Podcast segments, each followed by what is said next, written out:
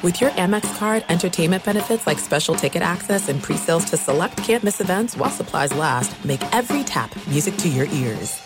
When you drive a vehicle so reliable it's backed by a 10-year, 100,000-mile limited warranty, you stop thinking about what you can't do and start doing what you never thought possible. Visit your local Kia dealer today to see what you're capable of in a vehicle that inspires confidence around every corner. Kia, movement that inspires. Call 800 333 4KIA for details. Always drive safely. Limited inventory available. Warranties include 10 year 100,000 mile powertrain and 5 year 60,000 mile basic. Warranties are limited. See retailer for details. I'm Diosa. And I'm Mala. We are the creators of Locatora Radio, a radiophonic novela, which is a fancy way of saying a, a podcast. podcast. Welcome to Locatora Radio, Season 9. Love at First Listen. We're older, we're wiser, and we're podcasting through a new decade of our lives. This season, we're falling in love with podcasting all over again. And getting to the heart of our stories. We're going places we've never gone before, and we're bringing you along with us. With new segments, correspondence, and a brand new sound. Season 9 is kicking off with an intimate interview with Grammy Award winning singer songwriter Natalia Lafourcade. What's giving you hope right now? Well, when I see what music does to people, it gives me a lot of hope. If you liked Locatora before, you're going to love season nine. Subscribe to our show and you'll see why Locatora is your prima's favorite podcast. Listen to Locatora Radio as part of the My Cultura Podcast Network, available on the iHeartRadio app, Apple Podcasts, or wherever you get your podcasts. The volume. Get in on the action with the DraftKings Sportsbook, an official sports betting partner of the NBA. New customers who deposit $5 or more can get a no sweat bet up to $1,000 back in bonus bets. How cool of a deal is that? All you have to do is download the DraftKings Sportsbook app now. It takes 90 seconds and use the code Colin. C O L I N. This is the best deal you're going to find. New customers, it's a no sweat bet up to $1,000 if your first bet loses. How cool is that? Only at DraftKings Sportsbook. Code is Colin. The crown is yours. Gambling problem? Call 1 800 Gambler or visit www.1800Gambler.net. In New York, call 877 8 HOPE NY or text HOPE NY 467 369. In Connecticut, help is available. For problem gambling, call 888 789 7777 or visit ccpg.org. Please play responsibly. On behalf of Boot Hill Casino and Resort, KS, licensee partner Golden Nugget Lake Charles, 21 plus age varies by jurisdiction, void in Ontario. Bonus bets expire 168 hours after issuance. See sportsbook.draftkings.com slash basketball terms for eligibility and deposit restrictions, terms, and responsible gaming resources.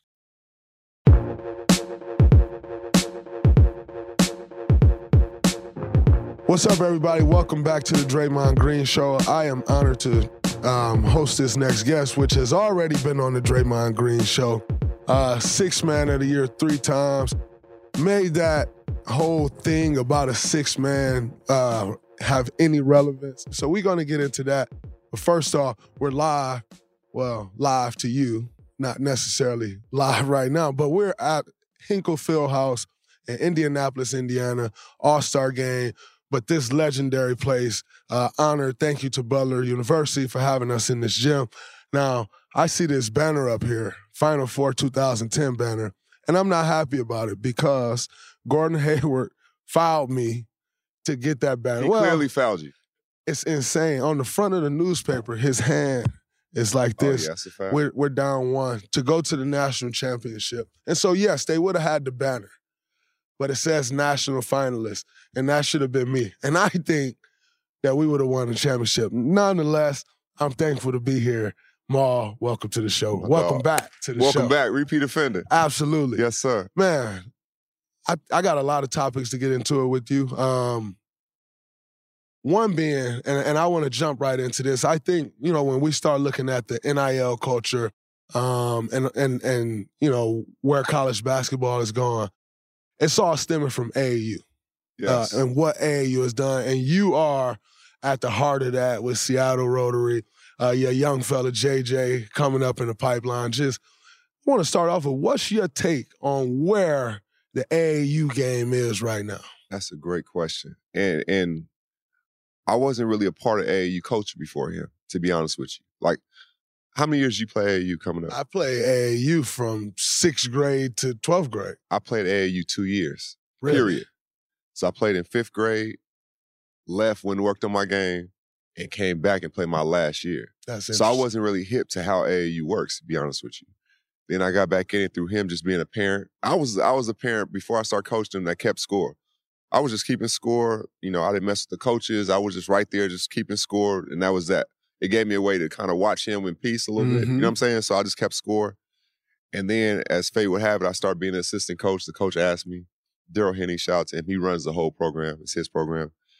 And then I got to become the coach. And what I've seen is it's kind of nasty in some ways. Jack. Yeah. In some ways, it's kind of, I'm gonna be honest with you, it's kind of nasty from the standpoint. Some of these coaches, they want the top kid they want to fly kids around. And I'm not faulting the kid at all, because if you coming from where we come from and somebody's like, I'm gonna get you some shoes, some flights to see the, the rest of the country, parents and they trust the coach, it's all Mhm. good. But them coaches, man, it, they they're playing through kids in some regards. They're not really helping them Mm-hmm. they'll have you know just older kids or whatever it is to try to say look at me look what my team is doing your guy trav does it right one of the few to do it right i mean like we've talked where it's like he's really pouring into the kids he's not for the wins and losses now he's trying to help them later and that's what we're trying to do myself we're one of the only staffs that have all three coaches that play d1 Wow. myself keith smith that played at oregon and pepperdine and real hennings that played at uh, uc davis Mhm. and so what we're doing is with our team, we're trying to, we watching film, we're practicing three times a week. We're doing the skill stuff that's like what's in your bag, but we're doing the skill stuff like, nah, fuck what's just in your bag handling. This may be a catch and shoot game. Mhm. This may be a game you gotta take charge. This gotta be a game you gotta give yourself up to get the team, you know, good shots. So Yeah. we're teaching that. Because we're teaching them how to play now, but more importantly, how to play later and Mm-hmm. be good young men. So for us, that's what it's about. So that's that that leads me to my next question. Um, a lot of young NBA, well, a lot of NBA players now have sons that's coming up. You got JJ, uh, Trevor, Ariza Taj, Yeah. um, Gilbert, Elijah. And there's been a lot of talk about Gilbert and his approach with his son and everybody else approaching. I think, you know, Gilbert has been very public about it and saying, you know, he wanted his son to learn how to carry. And so he kind of sent him to a school that's not great basketball. I think it's Chatsworth or something. Uh-huh. Uh, not not great basketball team, but he's the man and he get to do whatever. And that's a different approach, right? Like, and then you have some people that, you know, send their kids to Powerhouse. I know you went to Rainier. I don't know if you would send JJ there or not, but Uh-huh. what's your take on kind of the approach of sending your kid to a team that it's essentially trash and he get to do what he want, but may not necessarily be learning how to play the game the right way, or going to a powerhouse like Rainier where there's a pedigree, you're gonna play it right way. Coach probably been there for a while, or there's some type of history there Right. that you follow. What's your take on on tho- those two philosophies? That's a great question. So for us, let's just say Rotary right now. I feel like we got nine players. I feel like basically all nine would be the best. They can go to any other team and be the best player. Mm-hmm. But I have the, all them playing as a team. And for me, that's needed because I want them to go for good to great. Yeah, you have to be a dog and a killer, but for me, setting the foundation for them, I want them to know how to play the right way. So we we actually call ourselves the Warriors. If you watch us play, like we the ball's hopping, we, Mhm. we've mastered random. You know what I'm saying? So it's like, and Trav will tell you, like we shoot a lot of threes, but it's they're they're generated off of like good plays, good possessions. So I'm teaching them to, to function playing with other good players. Yes. Now for JJ especially, he's playing up, right? So they're eighth grader, he's in 7 Mm-hmm. So he knows he's that he's benefits a lot of it off because of the ball movement. But next year he's going to have to play eighth grade Mm-hmm. and he's going to have to carry a load. But he's ready for that too. So what I did to supplement that is I had him play for a school team. I had him play feeder, and he does that there. So he's getting the best of both worlds. Mm-hmm. But I think knowing how to play is the most important thing because as you know, you better than anybody. As the higher you go, Mm-hmm. the the the, the smaller the box gets of greatness for everybody. Yeah. But it's also like this is the top of the top. Mm-hmm. So you can't just go in there being a one man band. You can't just go in there being a one man show. Mm-hmm. You have to learn. The better you get, and the the higher levels you go, you have to learn to play with good players. Absolutely. So either way, it's going to be an adjustment. But I think you still get that dog, and I'm not faulting Gilbert because he's doing it his way and Mhm. it's working. Mm-hmm. So yes, but at a certain point, even his son's gonna have to, you know, Yeah. conform and know how to play with other people and still not lose himself while doing it. Yes, I think I think that's a very important thing, and not losing yourself, because you you sometimes you get to the league or it happens for different people at different Right, at stages. different sometimes times. it's high school for some guys, college for some guys, NBA for some. Like I was a scorer till I got to the NBA, you know, and then you got to like figure it out, Right. you know, and so. But I think that's interesting from you because what I've watched in you uh, all these years and playing against you, but uh, even going further back or just watching before I ever got to the NBA, you've always known how to play the game the right way. But yeah, you've also had coaches that's like, here, Ma, go do your Go do thing. it, right? Like, Go do your shit. go the ball. You call a pick and roll whenever you want to. You flatten out, you call ISO whenever you want Right. to. Like, and it sounds like that's what I'm hearing you say. Like, I'm essentially training JJ to be the same thing where he can mix you, he, he got all the stuff, but yeah, he know how to play the game. and, and with JJ, right? And let's say he plays his grade and he's like, Dad, I can get 40. I'm like, yeah, 40 is cool. I would rather have you get 28 and 12 assists. Yes. That's more than 40. And and I told him, I said, Luka, how much did he have? He said he had 73. I said, yeah, but he had 13 assists too. The trick is this. All great scores, the more you pass, the easier it is to score, Mm-hmm. right? Because you put them in a trick bag. So if you have, even the game, my last game, I had 51 points, I had five assists Yes. right? So I'm like, if if Luka only had five assists that game, they may have been a 55 point game because they know he's just going to score. Yeah. But the fact he has 73 and now he has 14 assists, they don't know how to guard him. Mm-hmm. They put him in a trick bag. If if if I can make if I can have JJ look at one player, just one player, and he had to study one player, it would be Penny Hardaway, but a Mm. better shooter because I want him to be able to really like to do this as well as score. And right now, with him playing up, the physicality kind of bothers him to do that because he can actually pass and dribble as good as he can shoot. But you don't, you'll never know it until he kind of his physicality catches up to his game. That's incredible.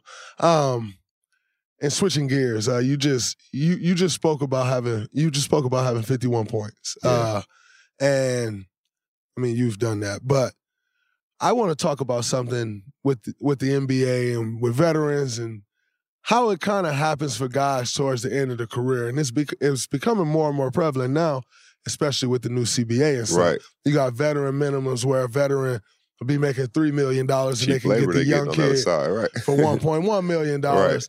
Right. In a situation like the Golden State Warriors, that three million dollars is actually fifteen million dollars It's 15 through the tax and everything because of the huh? tax. And so, Damn, I know it's that high still. because we're in the repeater tax. Yes. And Oh, now okay, you got okay, that okay, first apron, second apron. If I'm not mistaken, I think we're already at the second apron. And so the penalties are crazy. But it's putting guys in a tough situation as well. Here you are, you score 51 points, and then the next year, you're not on an NBA roster. How is that possible? You know, and so just where the league has kind of gone in the sense of veterans and the effect that it's having on these young guys. What's your take on that? It's awful, Jay. And this and this is the thing for me. And I've heard you speak about it before. When you had the David Wests, Jermaine O'Neal's, right? Like all those vets to really kind of set the tone for your your career. I had Oak. I had Rick Brunson. I had Kendall Gill. I didn't know what I didn't know until I, I saw them guys. Oh no, being on time is being an hour and a half early if you're a young fella, Yeah. right? Staying after you can't eat McDonald's before the game no more. Like that stuff set the foundation for my career. And I think that's what's missing. For me personally, I win teammate of the year the year before. I go to Phoenix. At first, we're trying to win. They say we're trying to win. We're trying to make the playoffs. But You can go back and check it out. Trevor Reeves gets traded. Tyson Chandler gets traded. Now it's just me and Ryan Anderson there. Yeah. So now we went from trying to make the playoffs, so we just we play, we going young, mm-hmm. and so now you got to be a good vet, right? Yeah. And you should want to because you've had your run, but it, you know it's the younger guys' turn. That month, the younger guys are like they they're not a lot of them not playing, and now I have my highest scoring month of my career. I averaged Wow. 31 for the month of April. Wow. 31.6 assists off the bench, and we won half the games, and we didn't win shit that year. So winning half the games was impressive. Absolutely. And Y'all were getting mopped that year. I remember. I remember that right? year. Absolutely. And so winning half the games was something to me. I averaged 31, six assists. In the last game, I, I get 51 and five off the bench. I just won teammate of the year. I'm like, oh, I know I'm a, I know I'm gonna get a deal. I'm not saying I'm gonna get anything above minimum, but I know I'm gonna get a contract. yes. I get nothing. And so I went through moments of depression. Like, damn, I couldn't even watch basketball. Bro, I couldn't even watch. As much as I love basketball and love it, I couldn't even watch basketball for a year and a half. I didn't watch basketball at all. At all. And then the bubble happened. And I came back for that. And that's a whole nother story. But I, I hadn't played in 16 months or whatever. But I was depressed and I didn't know it.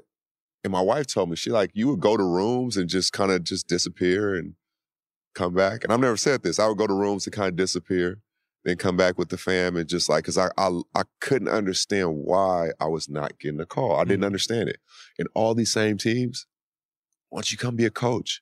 Why don't you come run the front office? I'm like, oh, so you respect my mind, you respect that, Mhm. but you just don't want me on the court. Yes. And that part messed me up. And it took me a while to get there. And then I had to be really reflective. I'm like, okay, if God said you have to go out, this is the best way I can send you out. Cause you know, obviously he knew. But it was just crazy to me. And and I think Isaiah's going through it right now. Mm-hmm. Not the depression part, but just certain days where you just, you know, you're you're like, damn. And I think what it is is I think when you've had a following for a long time and you go to a team, that fan base is gonna want to see you. Mm-hmm.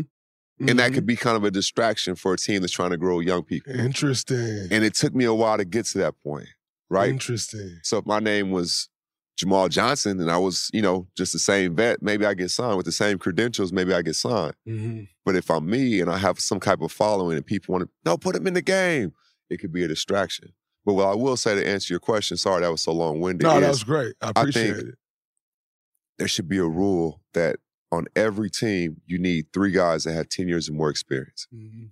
because you can help like slow some of the things that are happening down with the younger generation on and especially off the court. Because you know we we see it like no no no slow down like Yeah. you got to move like this.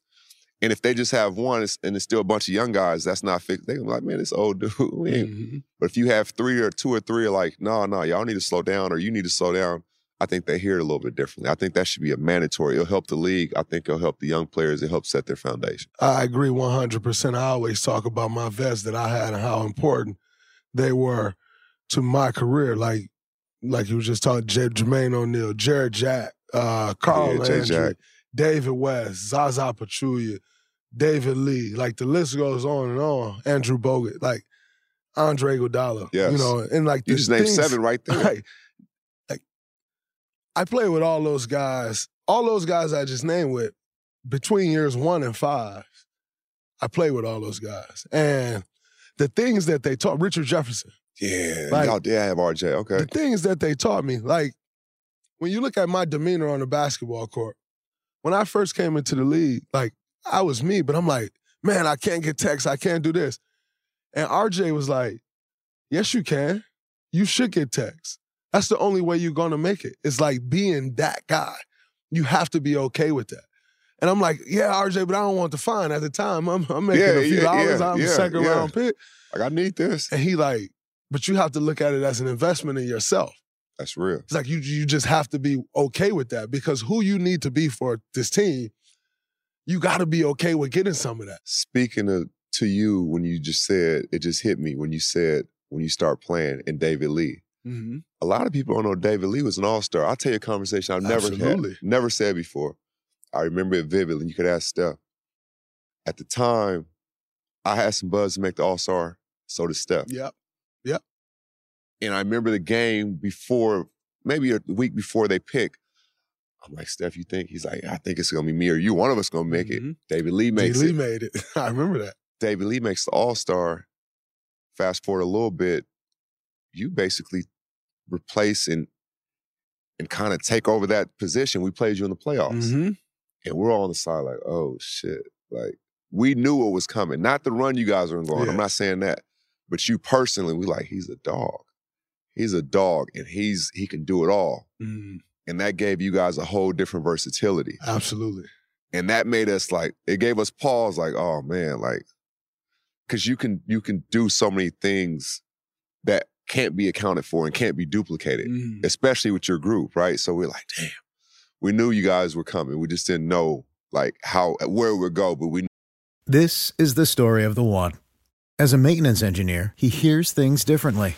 To the untrained ear, everything on his shop floor might sound fine, but he can hear gears grinding or a belt slipping. So he steps in to fix the problem at hand before it gets out of hand. And he knows Grainger's got the right product he needs to get the job done, which is music to his ears. Call, clickgrainger.com, or just stop by. Grainger, for the ones who get it done. If you love sports and true crime, then there's a new podcast from executive producer Dan Patrick and hosted by me, Jay Harris, that you won't want to miss. Playing Dirty Sports Scandals. Each week, I'm squeezing the juiciest details from some of the biggest sports scandals ever. I'm talking Marcus Dixon, Olympic gymnastics, Cain Velasquez, salacious Super Bowl level scandals. Join me on the dark side of sports by listening to Playing Dirty Sports Scandals on the iHeartRadio app, Apple Podcasts, or wherever you get your podcasts. I'm Hannah Storm, and my podcast, NBA DNA with Hannah Storm, digs deep into the history of professional basketball, along with my own as one of the first female sportscasters. Now let's get you up to speed on what else happened around the NBA today. We talked to all sorts of people I interacted with, from Dr. J to Charles Barkley and recap iconic moments. Yes, he's got it. He, here he comes. Way rock the baby to sleep and slam dunk. As well as some of the wild stories behind the scenes. We were like, what? What are we in for? The scoreboard crashes before we even tip a game off. Today, the NBA is a global sports and entertainment giant. Players are multimillionaires and cultural icons. Iguodala to Curry, back to Iguodala, up for the layup. Oh, blocked by James. LeBron James. And these stories are about how we got here, both on and off the court. And what's next? Listen to NBA DNA with Hannah Storm on the iHeartRadio app, Apple Podcasts, or wherever you get your podcasts. Knew you were going to be at the center of it. And, and, and it was very interesting how it happened too, because you know, as as you know, during that time you got Blake DJ, Yes. you got uh Zach and Marc Gasol, Yep. you got Roy Hibbert and David West, Yep. you got like uh you still had Timmy and Tiago Splitter Yep, or sure Timmy did. and Boris Diaw. Uh huh. Moral of the story, you still had like two bigs, like Traditional, Big like traditional- bigs. Yeah. bigs at the time. Real Marcus bigs. Aldridge at the Yes. four in Portland. Yeah. Like you got real bigs. And it was interesting how it worked out because that wasn't me. You know, like I could bang with those guys. So we were just talking about Michigan State and everything that I learned uh, with physicality and all of those things. I could bang with those guys. So, and I wasn't going to back down, but I was very much so undersized for the position. For sure. And so the way it in all you look at it now and it's like it feels like an eternity ago because the way the game is played now. He was way ahead of the curve. Do you give Mark Jackson credit for that?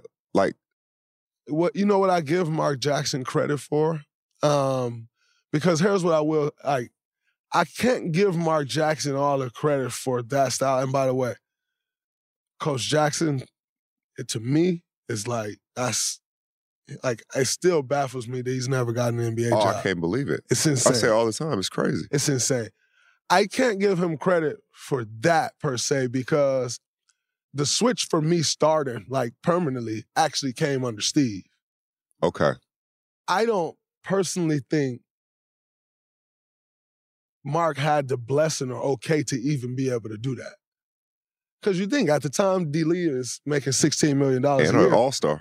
an all-star. Right. And this is at the time where 16 is max. You know, yes. like 16 is 40 now. Exactly. Right. Like people hit 16, they're like, oh, like that was max at that time. Right. And so I don't think he necessarily had the power to even be able to put me in the starting role. Whereas opposed to when Steve came in, Steve came in with a whole different power. Mhm. Uh, people forget when Steve first came in, he came in with a five-year, $25 million Sure deal. did. When that was a ton for coaches. Yeah, for he sure. was a first-time coach Yeah. he came in with a totally different power. And so, but what Mark, but but where I do give Mark credit is the confidence that he instilled in us to be okay with being us.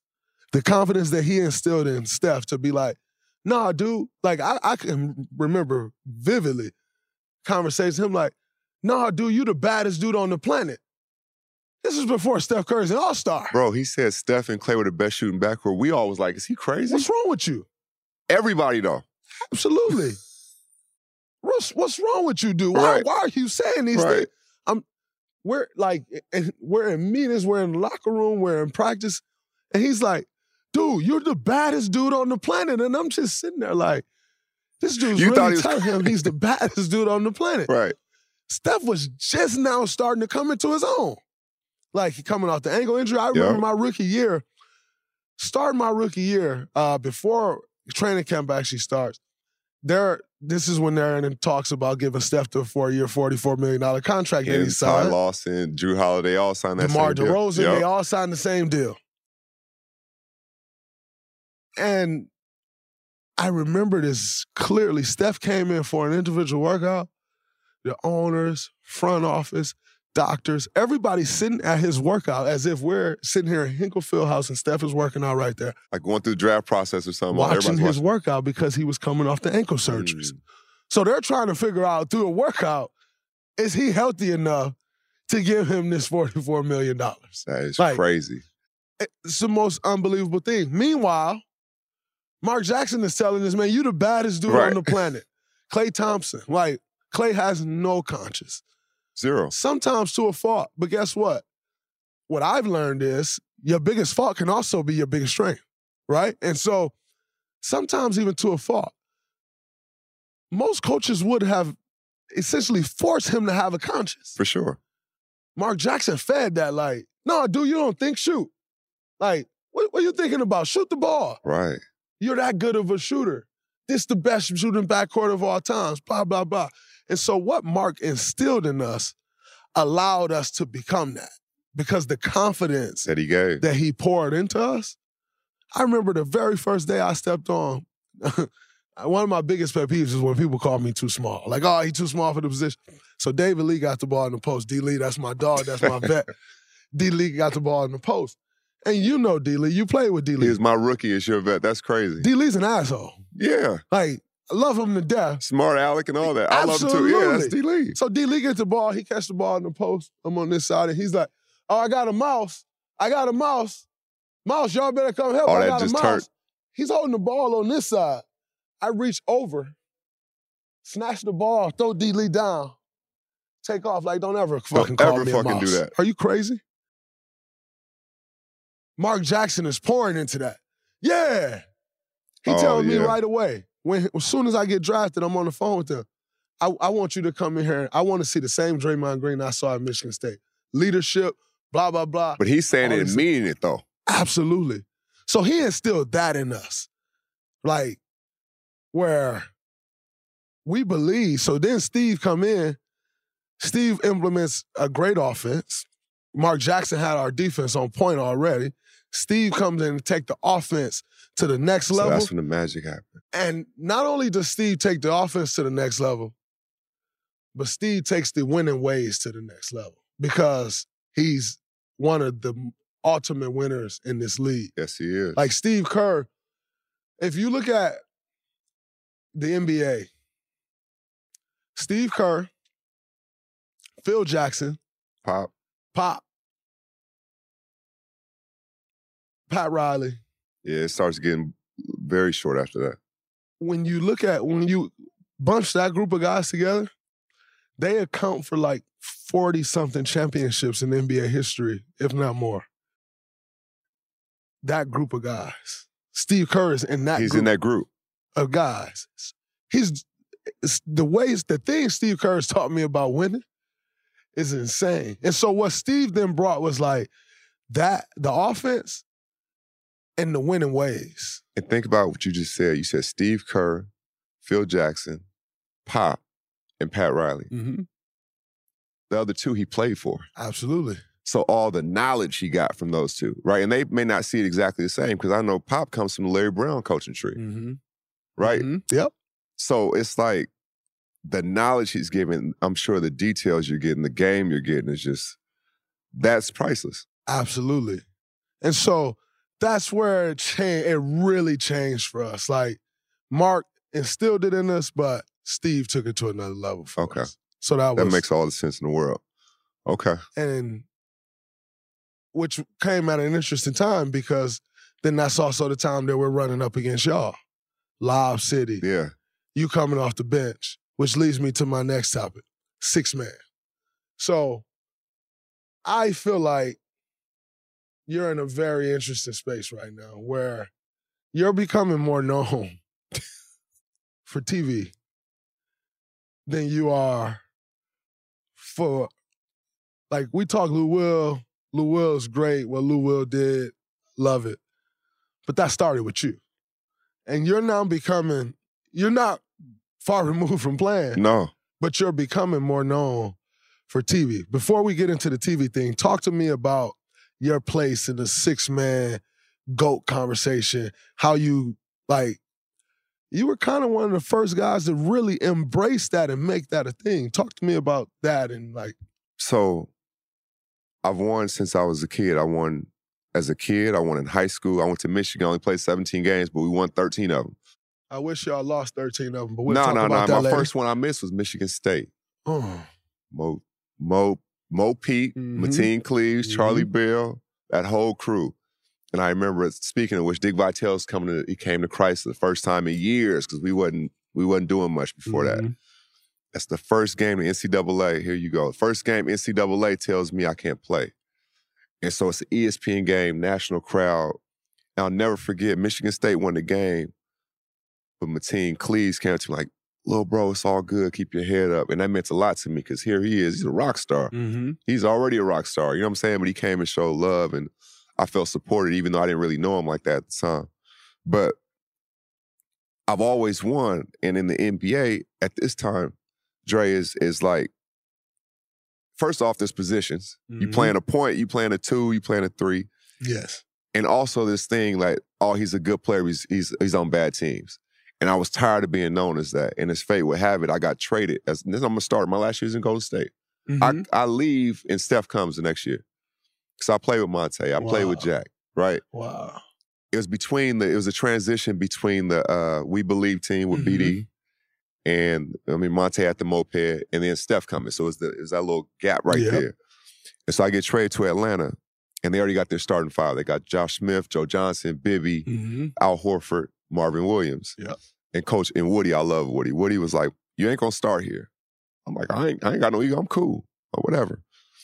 I come off the bench, I'm the second leading score average 18. I should have made All-Star that year. Mhm. Can- let me speak to that real quick. Yes, sir. I hate that people ask people to sacrifice. Mhm. They come off the bench.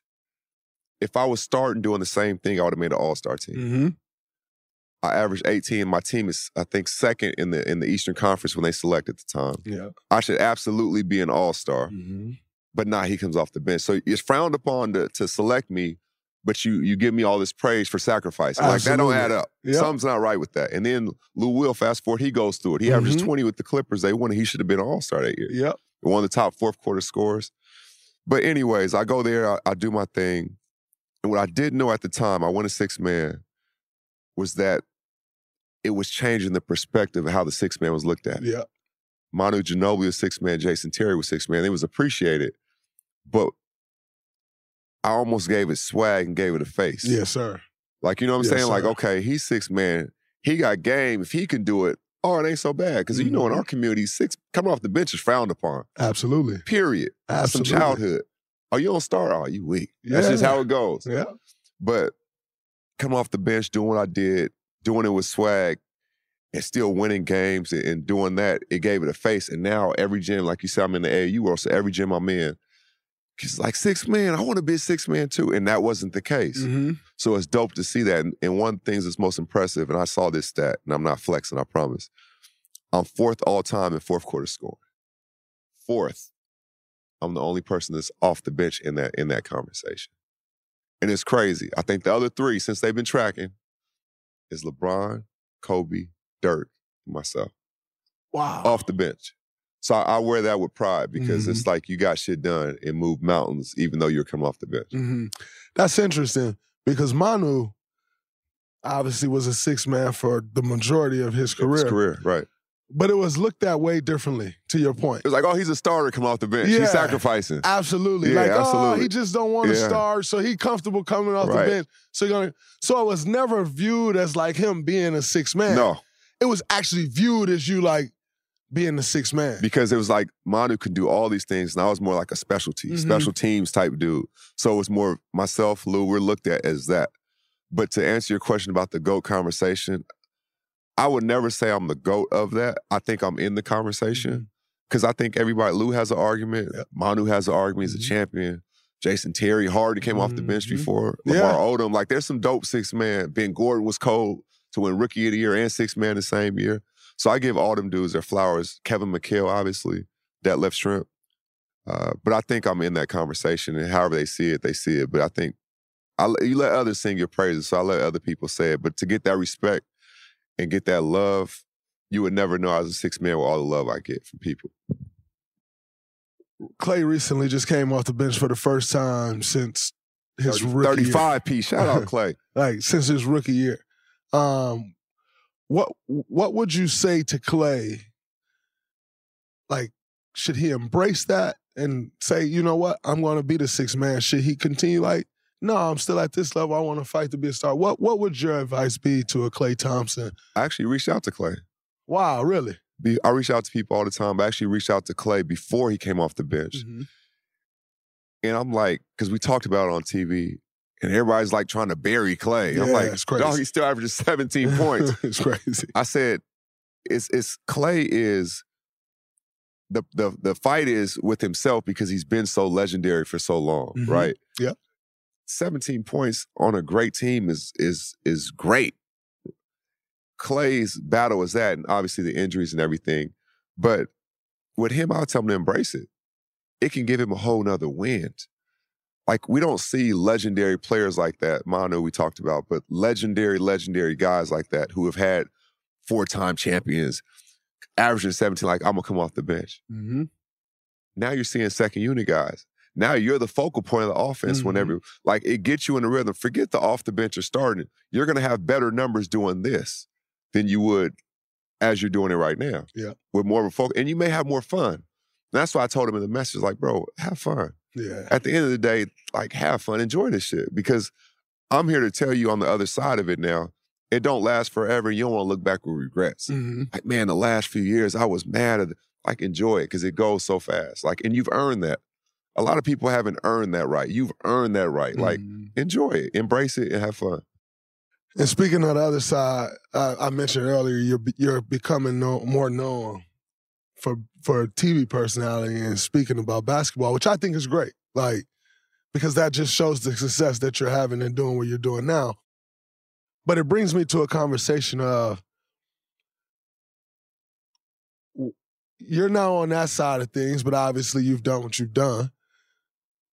But we live in this world today, and speaking to Klay, where certain people talk in this media space, and it's like what they say is Bible. like, like, oh, the such and such said it. That's Bible now. Or he said this, or she said that. That's what it is. Let's talk about that.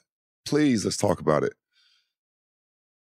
Go. You got it. All right. Go. I- I- my problem is basketball is one of the only sports or only things where you don't have to be a professional, to judge professional, and get people looking at it like you're the gospel. Absolutely.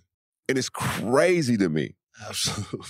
Bro, I can't walk into Microsoft and tell Bill Gates, create this or no, that what you're doing is wrong. You're supposed to do. I would think about how I'd be looked at. Yeah. If I walked into Microsoft and I'm telling Bill Gates how it should look and what should be done, and this is Bill Gates, They look at you like you was out of your mind. Like I'm on something. Absolutely.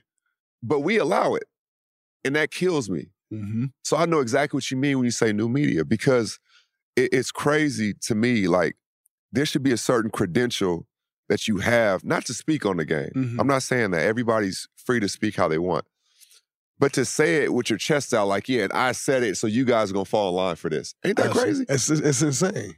And I- so that part kills me. That part kills me, bro. And I'm, I'm, that's why I think I have a responsibility to be in this space. And, and I've given so much of my life to the game, Mhm. as you have, Mhm. as like certain people have given their life. And for me, I'm not a hot take dude. Yeah. And that, what I'm saying, I don't mean I may not say something that goes viral. I'm saying I'm always following the game. Yes. And I feel like the game will always lead me where I need to go. And I owe that to the game Mm-hmm.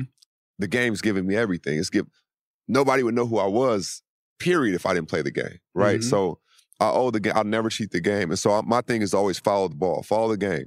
And if I follow the game, I'll be able to say what I feel is right and what's wrong. And you could do it in a way that's not tearing people down. Mhm. You're just getting the point across and being Abs- real about it.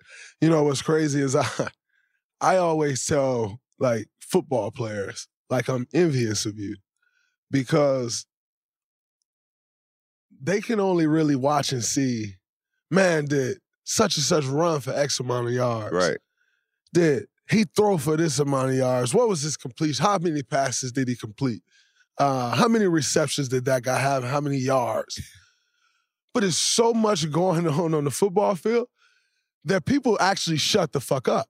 Like they're not going to, they're not going to talk and analyze the game of football how they try to do the game of basketball because everybody and their mama think they know the game of basketball. But when it comes to football, why though? I don't get it. And so I always tell people like, why why do you think you should say that to me? And it's interesting because you get one or two reactions. Sometimes you get a reaction like, "Oh, my fault, bro." Like you, right, you right, right, right.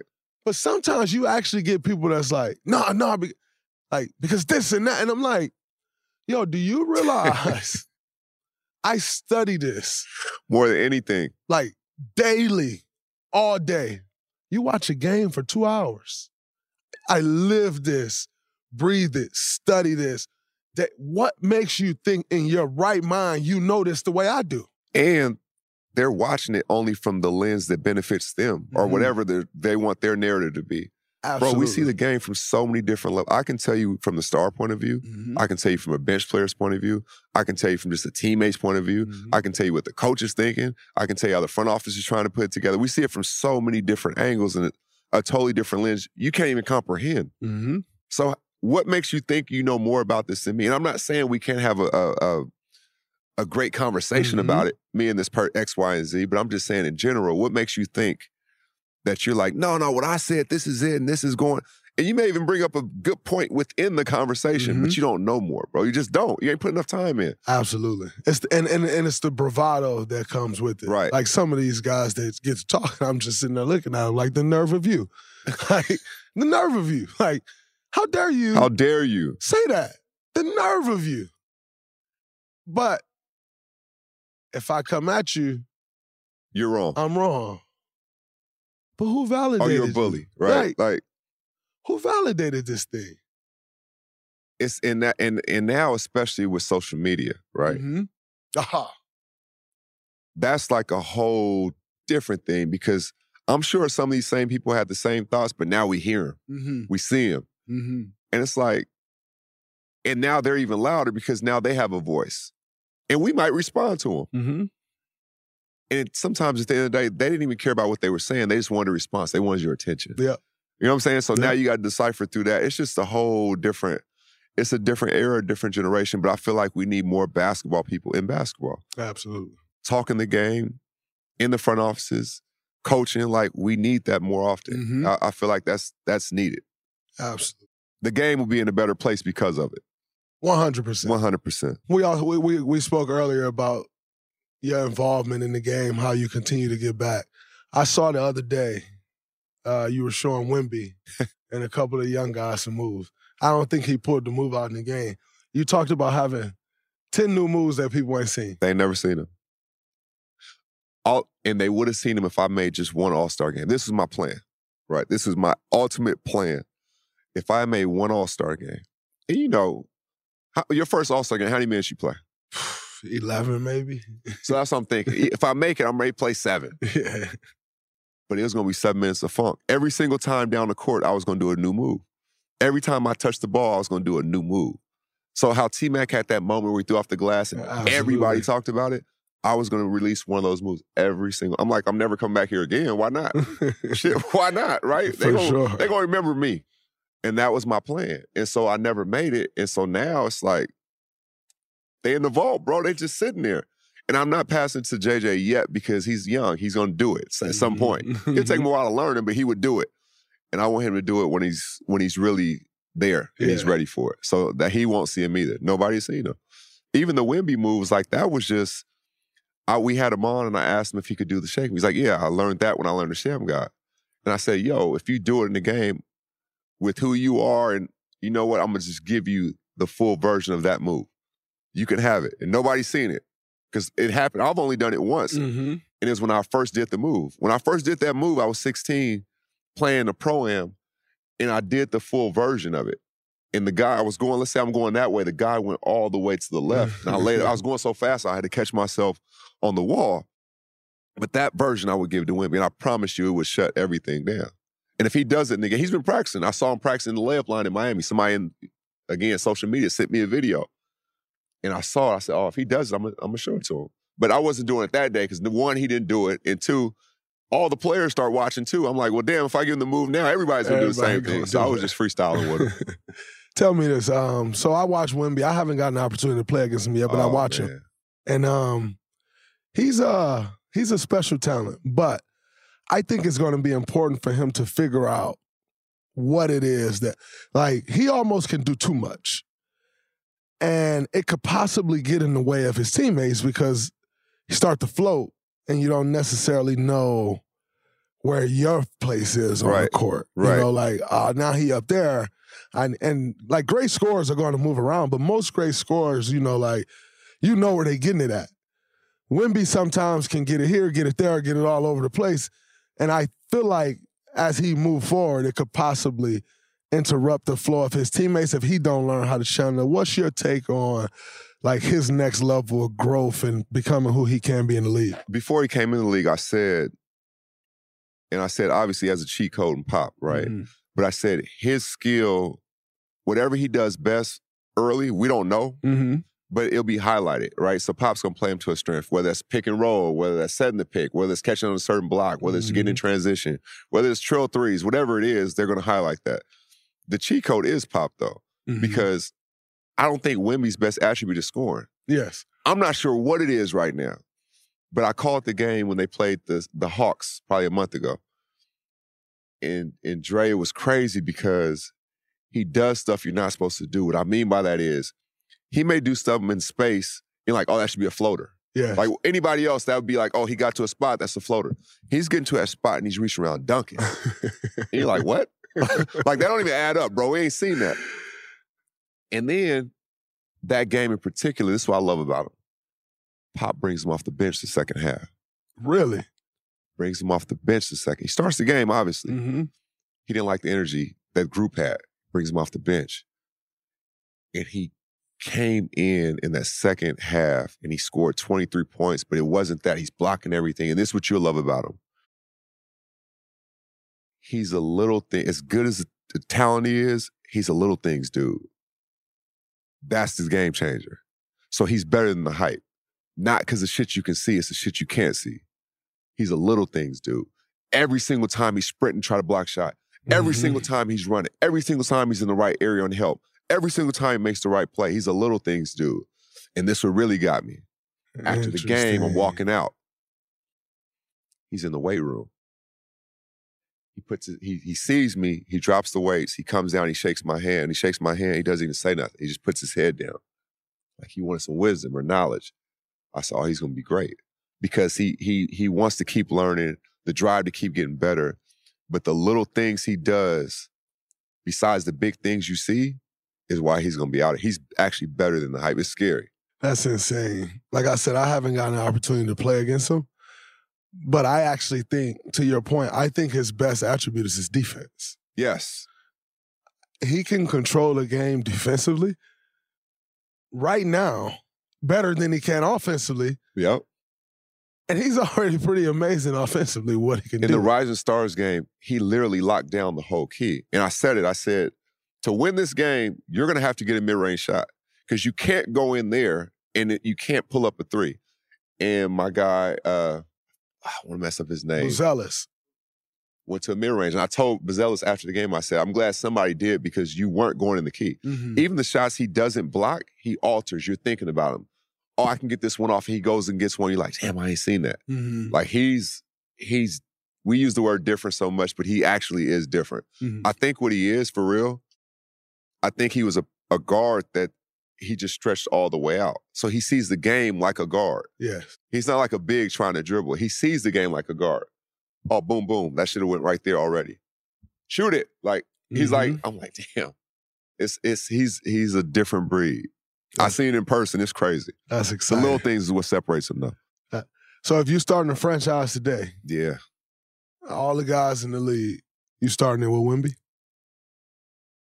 Am I is my franchise trying to go for it the next three years or we trying to go the let's next say you starting a franchise and you know you you're the you're the owner of the franchise, so you could be tough going all in in the first three years. You know, like Right. you you try to go all in the first three years, it can possibly set you back another five For sure. six years That's what I'm saying. going for it in three years. So just say you starting it and the runway is the runway. Like, oh yeah, for sure. There's no doubt. If it was three years, then it's like a joker, right? Or it's like Mhm. Embiid. Mhm. But if it's like seven years or five to seven, yeah, it's him for sure. Now it's just about who's gonna play with him. Mm-hmm. And to your point, okay, what does he do best where we can we know what to put around him? Yes. You know what I'm saying? So that part of it. But if it's that, it's, it's without a doubt, he's the one I'm starting. Joker Embiid, who you rolling with? And why?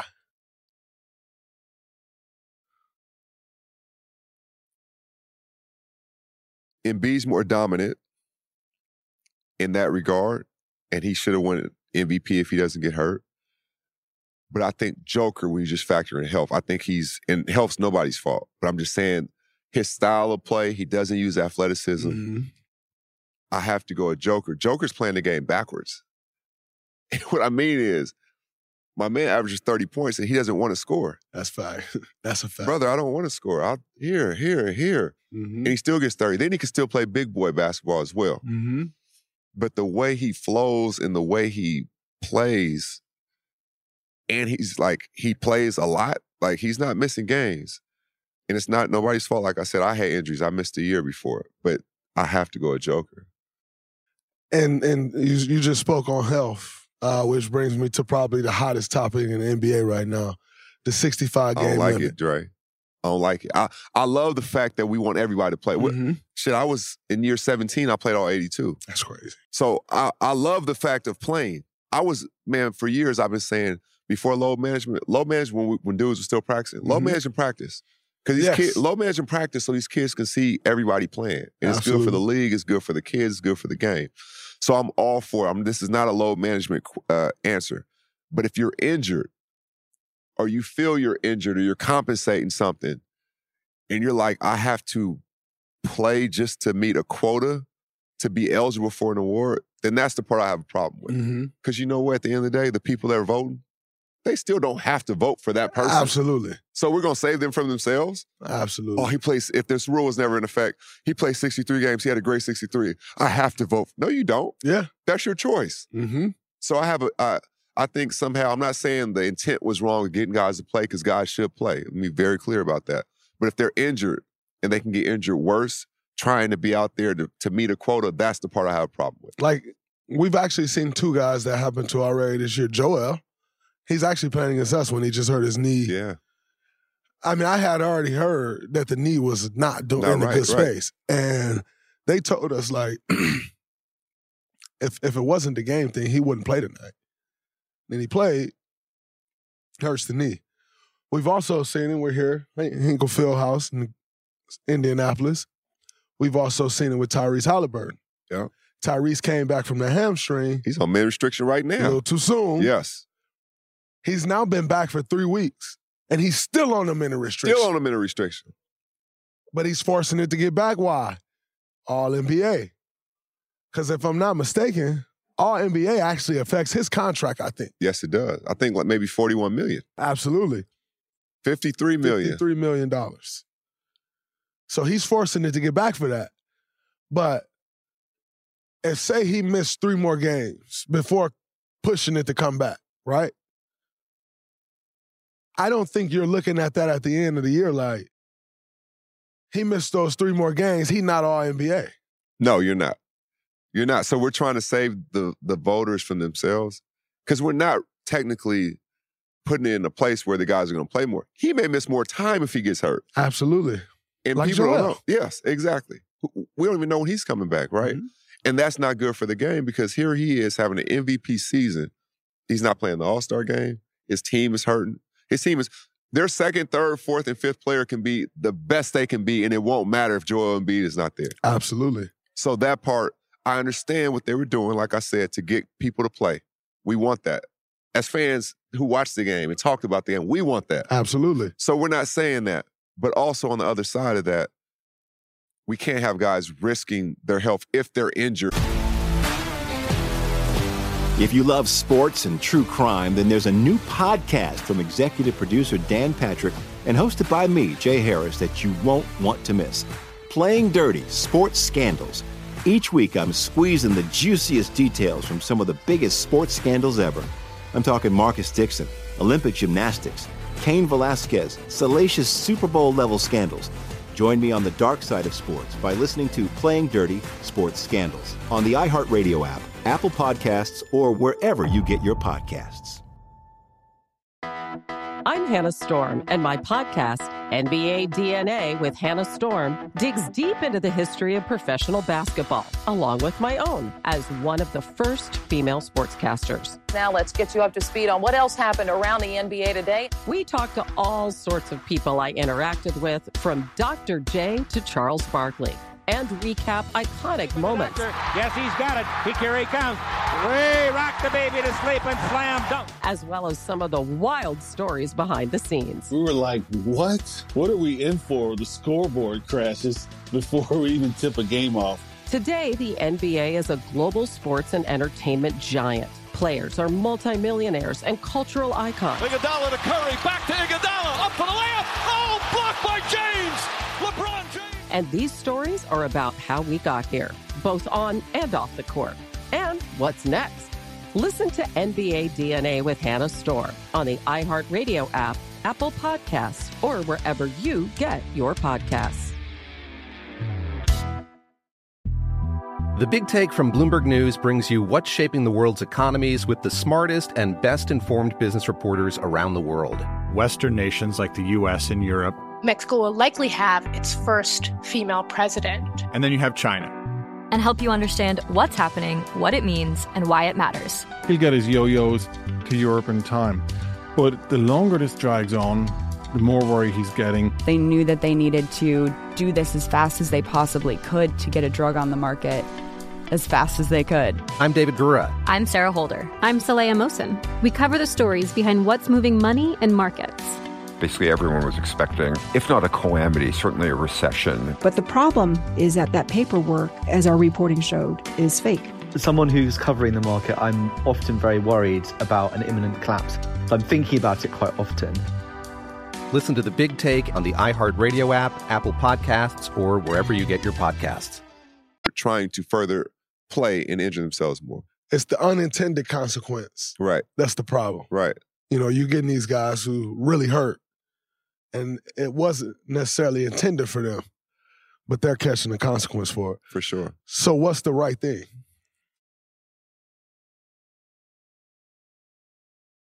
Okay, if maybe it's maybe it's not I think it shouldn't be attached to their money. Mm-hmm. I'm not a component of he has to play this many games to get eligible or all NBA to get eligible. I mean, that's a bonus, obviously. I'm, I'm not sure what the right thing is. I'm sure they've had these conversations. They've had to, right? You made all NBA? I have before, a couple times. A couple times. Not. What's your take on it? My take on it is um, I think the 65 game rule is, is pathetic. I think um, I, I totally understand wanting to get guys on the floor. Yes. And have it. But like this the NBA. We know when somebody really hurt and when you actually like low managing. Right. So my thing is do the work. Like, really do the work and know who's actually low managing. Because they keep all these notes. Like For sure. every time I go in the training room, Oh, everything's tracked now. it's tracked. Yeah. So you know the truth. Right. Like you know if I'm in there L and every day with this knee, and all of a sudden, two weeks later, it's just gotten to a place to where I probably can't go tonight. you know. You know. Because you've seen uh, on my log that I've been in that training room for this right knee Every day. every day for the last two Before weeks. and after practice. Every day. I have to be in there, or else it's just not in a good space, right?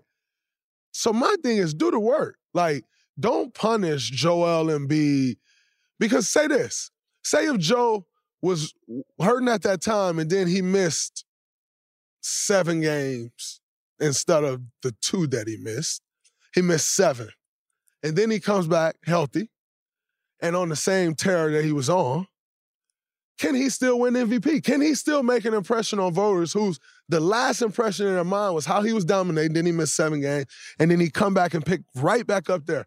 Can he still win MVP? If he can, in the voters' mind, then let it be. Let it be. What if a person runs in player X runs into player Y's knee or ankles, that whatever, and he misses 10 games because of it? Mm-hmm. How are we penalizing him for missing 10 games? And that part, that's the part that needs to be tweaked. And now he, he's not eligible because he may miss four more and then two more. And now he's Mhm. not eligible for, or three more, whatever. He's not eligible to be for those awards. Mm-hmm. You don't have to vote for him, but he shouldn't be penalized Yes. if he has real injuries to deal with. That's that's my thing on it.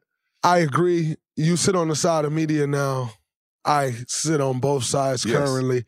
Uh, but and also understanding that media makes decisions that does that can decide Impact, whether yeah. Tyrese Halliburton makes 53 million. Is there a better system that we can come up with than time? Because here's the thing, Maul. I may not like a reporter, and that reporter may not like me for whatever reason. Maybe I didn't give them an interview when they Right. wanted an interview. We've maybe, been there, right? maybe they said something that I didn't like, and, And I, I said something yeah. back to them, and they didn't like that.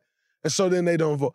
Should we still be in a space where our money is decided By their emotions. by, because they're human beings? Like, we, Right, like you can't tell me they're not biased. They're human right, beings. Right. No. Hell no. Are you serious? No, no way. There's no way because they're gonna always feel personal about that. Oh, you Absolutely. didn't speak to me, or I, I said something and I didn't like how you responded in front of people. Now I'm a little embarrassed, or whatever it might be. No, and that's why that part of it is why we love that you're in media. We love that players are in media because you guys are in are in it, like truly in it. You're in the locker rooms. You like I hate when oh a source said this. Put a name to it. Mm-hmm. I used to back in the day, Dre, is I would see something somebody said, they would have to wait because you got to think this is just papers, just newspapers. Mm-hmm. So something comes out, the next day it comes out. By the time you address it, the next day it finally hits the paper. So that's a two to three day span. Absolutely. So I love that players are taking the power of their own. You can end it in two seconds. Mm-hmm. Literally, you can have your own press conference for millions of people in two seconds to get things right and straighten things out. And I love that part of it. Before we get out of here, uh, who you got winning it this year?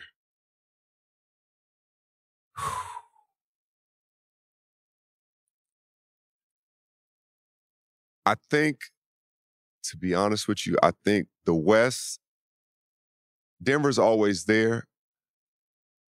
I think Phoenix is built for the playoffs, Mm-hmm. and I don't think they're done. I think they're going to get a guard who can kind of organize and kind of. I think they are missing that, and I think they're missing a backup big. And I think the Clippers are rolling at the right time. They are. I saw your eyes jump up when I said the Clippers. They are. Take yourself out of it. Now I need you on the media side. You ain't the player side right now. I need you on the media side. Are the Clippers the one team that you look at like, okay, they can really go do this if they stay healthy? For sure, because they have everything. Um, they have a Hall of Fame point guard. Yes. They have a Hall of Fame shooting guard. Yeah. They have a Hall of Fame small forward. Yes. They have a Hall of Fame point guard the, on the bench. Yes. Oh my goodness. Um. Now, And maybe a as- Hall of Fame coach. absolutely. Yes. Now, aside from that, they got Biggs and Zubac, and who's kind of more of a bruiser. Uh-huh. And then you got Plumlee, who's kind of a little bit of a bruiser, but also fast and athletic and can keep up like on the perimeter and like can pressure a big that can't necessarily handle the ball and get back to the rim and defend the rim. They got Norman Powell off the bench who's scoring the basketball at a very high clip. Mm-hmm. They got role players. I think they have a lot. Now, health is obviously for anybody. But yeah, Like, for, that's for everybody. everybody has to be healthy. But I think they have anything that you need to compete for a championship. And like you said, it's coming together at the right time. But also, aside from them having everything that you need, they got guys that need a championship. James Harden need a championship. Paul George need a championship. Russell Westbrook need a champion, So they starving. They hungry. And guess what? All those guys I just named are closer to the end than they are the beginning. Right. So they know that. Way closer to the end than they are the beginning. So they know This is it. this is probably my best chance and last chance. Right. It's the Michael Jackson I don't do it now, it don't happen. it don't happen. You know? And so I think, and, and then now you put all that into account and you got Ty Lue orchestrating it. And Ty Lue know what to do He know what to do. in those You situations. don't panic. at all. You know, I, I, we're not gonna go there, Ty Lue. You know the love I got from you. This man brought us back, brought three one. I don't want to talk about it, but Ty, Ty Lue. I'm know. surprised you giving love to the Clippers because you know we came a long way with that Warriors Clippers thing. Absolutely, but you know we smacked them up enough to where I can get that love and and, and you know be all right with it. I- more, I- you know, I got two questions for you. Talk to me. You remember when word got to us when all that happened that if we walked out and didn't play, Mhm. you guys was on board. Is that real? Were you guys really not gonna play if we didn't play? One hundred percent. Uh, This is when Donald Sterling. Yes. Uh, the recording came out with Donald Sterling. The game that night, if you go back and look, uh, the game was us versus y'all. Mhm. This was Adam Silver's first big decision Yes, he had to make. Shout out to the- Adam Silver. Yes, it was. Who's been the best commissioner By far. probably in the history of sports. But this was his first big decision Yeah. that he had to make as the commissioner of the NBA. And it was Donald Sterling with the Magic Johnson thing, the recordings coming out, the races recording. And we had a game to play that night. And Steph was talking to Chris. Mhm. Um, D. Lee was talking to somebody else on y'all team. Andre uh, talking to CP as well. And we were talking about what are we doing if the announcement essentially doesn't, or if we don't approve. And it was, well, we're going to go out there on the court, like we're lining up for the jump ball, and we're walking off. What effect do you think it would have had had we done that? I think it changes. Now with how things are and how the world is. I think I think it changes the landscape of the NBA. I think it changes the landscape of how athletes view themselves in this whole what athletes' place, how athletes view their place in this whole business. Because as time has gone on, we've figured out more of our place, Mhm. but we still don't have a stake in it. And I think with that move, if we had made that move, I think we have stake in it right now. So that's a move that could have outlived all of us. One hundred percent. It would have been on CNN. It would have been Everywhere. on. It would have been everywhere. And and what it showed you most importantly is, all right, guess what? Go play. Go play. The game don't go on. It's over. We're done. We're not playing. We're walking off. The game doesn't go on. On one of the biggest stages at the time, right? Us versus y'all. Playoff stage. Playoffs. Beef. Right. Everybody's watching that series. It's over. You're a warrior. Give me four other warriors. I know we're about to get out of there. Give me four other warriors you go to warrior. They can't be on your team. Just in the league from your perspective. Can be on my team In in, a the league. Okay. Warriors. Like you got it. We going to play in the roughest, toughest, whatever in the world. I need four warriors to go with me. No pun intended, not warrior warriors. I'm taking uh cannot be on my team. No, they can't be on the Golden State Warriors, but four that are built like you to go somewhere. I'm play. taking uh Bron. okay. Um I am taking Ja Morant. Mm. He ain't backing down from nobody. That's a great call. He- Okay. what Ja say? I'm running up the chip. I'm running up- And he running up that motherfucker. I'm taking Ja. I'm taking Bron. I am taking uh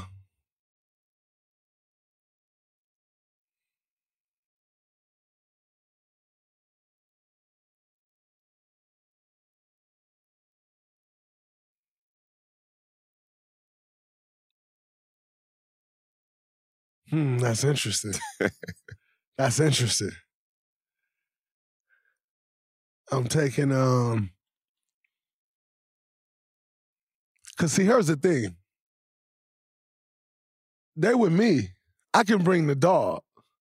So I just need guys who got the dog. Like, as long as you got it, enough for us to stand on, I'll, I'll bring it. You bring it. So, Ja, so I need you to be nice. like, But we need the dog too, though. but that's what I'm saying. So these are guys who That are dog. Oh, absolutely they, dogs. like but they Brian, nice. dog, yeah. But like they nice. Yeah, yeah. So what takes the cake is how good they are. Right. So I need those guys. Okay. Like All right. I'll do the I'll do the other shit. I can't I- wait to hear these last I- two. So I'm taking those two. I'm taking uh I'm taking Joker. Man, you taking y'all- Joker. Man, y'all they be talking That may about be the most shocking thing I heard today. man, that dude an animal. He is an animal. He oh, you ain't got to tell me. I just told you how great he was. He an animal though. Like, he don't talk. No. He don't flaunt it. You ain't moving him off his spot. Nah, hell no. You're not rattling him with No. nothing. Nothing. Like nothing's rattling. Nothing. He an animal. I'm taking him. Okay. And he nice. Oh, he's he Like- all timer already. I'm taking Joker. You got one more. And my last one I'm taking is uh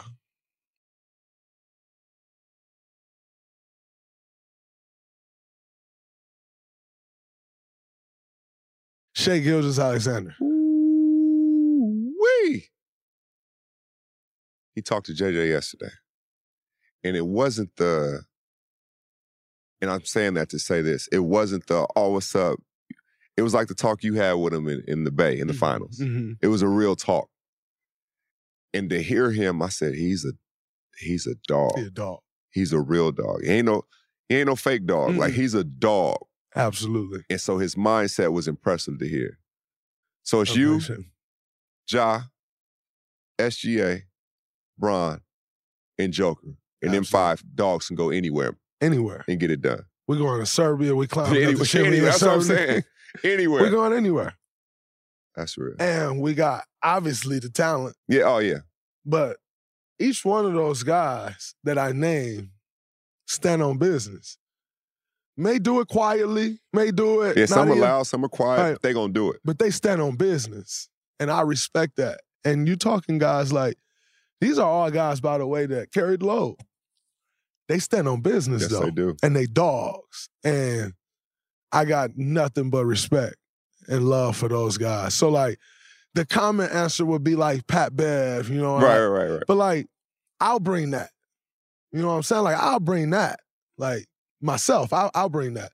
So give me somebody who a dog, but they can go do all that other shit that I can't go Yeah, do. yeah, yeah. And them the guys. Do you see anybody else that can be who can be the next not to a T, not perfectly molded, who can be the next generation of you in Tari the league Eason. right now? That's my yeah, my way. Tari And you said that quick. You thought about this. Yeah, he, he. I love that kid, man. He, and I don't know what's happening right now in Houston. I haven't seen him play a ton, but I haven't heard a ton about him. So I don't know if he's playing a lot this year. You know, it can be tough with coaching changes and Right. different stuff. Um, directions and organizations. All of a sudden, they was getting smacked last year, white like mopped across the court. And then now you bring in Ime, Mm-hmm. you bring in Fred, you bring in Dillon Brooks, you bring in guys, Jeff Green. Winners. You're trying to change it. And sometimes young guys can get lost, Lost in in that, that, you know. sure. And so I'm not sure if he's gotten lost in it or not. Like I said, I haven't seen him play a ton. But from what I've seen from him, he can dribble the ball. He can shoot it okay. But you can you can like you can better a jump Crazy shot. motor. Yeah. You can better a jump shot. Yeah, you can so he can that. dribble the ball. He's a good athlete. He's not crazy freak athlete, but he's a good athlete. Great length, great size, rebound the ball, ain't like not soft at all. Right. Like ain't backing down from nothing. Like does the little things. I say Tari Eason. Now, you gotta get in the right situation. All that, but he's the one. those- But I love his game. I love what he brings to a team. And I think he got a chance to be like that next guy if he embraced it though. You know, because a lot of these young guys wouldn't want to embrace being me. You know, like it's not sexy. but it's so important.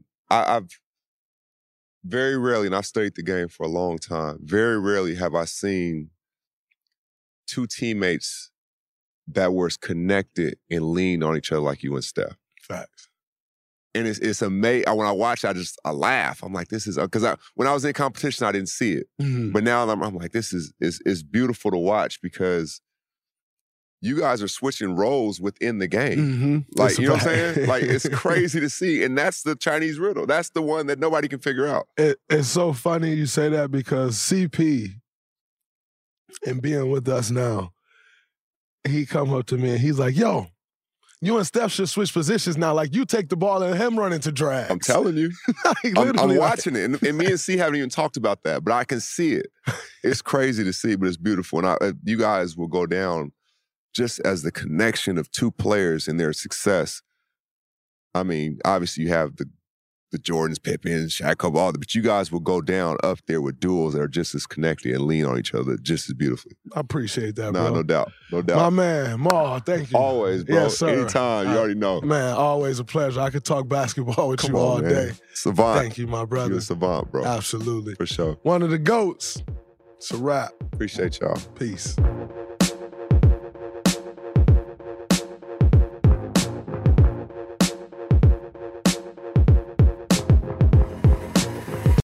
I'm Diosa. And I'm Mala. We're the creators of Locatora Radio, a radiophonic novela, which is a fancy way of saying A podcast. Welcome to Locatora Radio Season 9 Love at First Listen.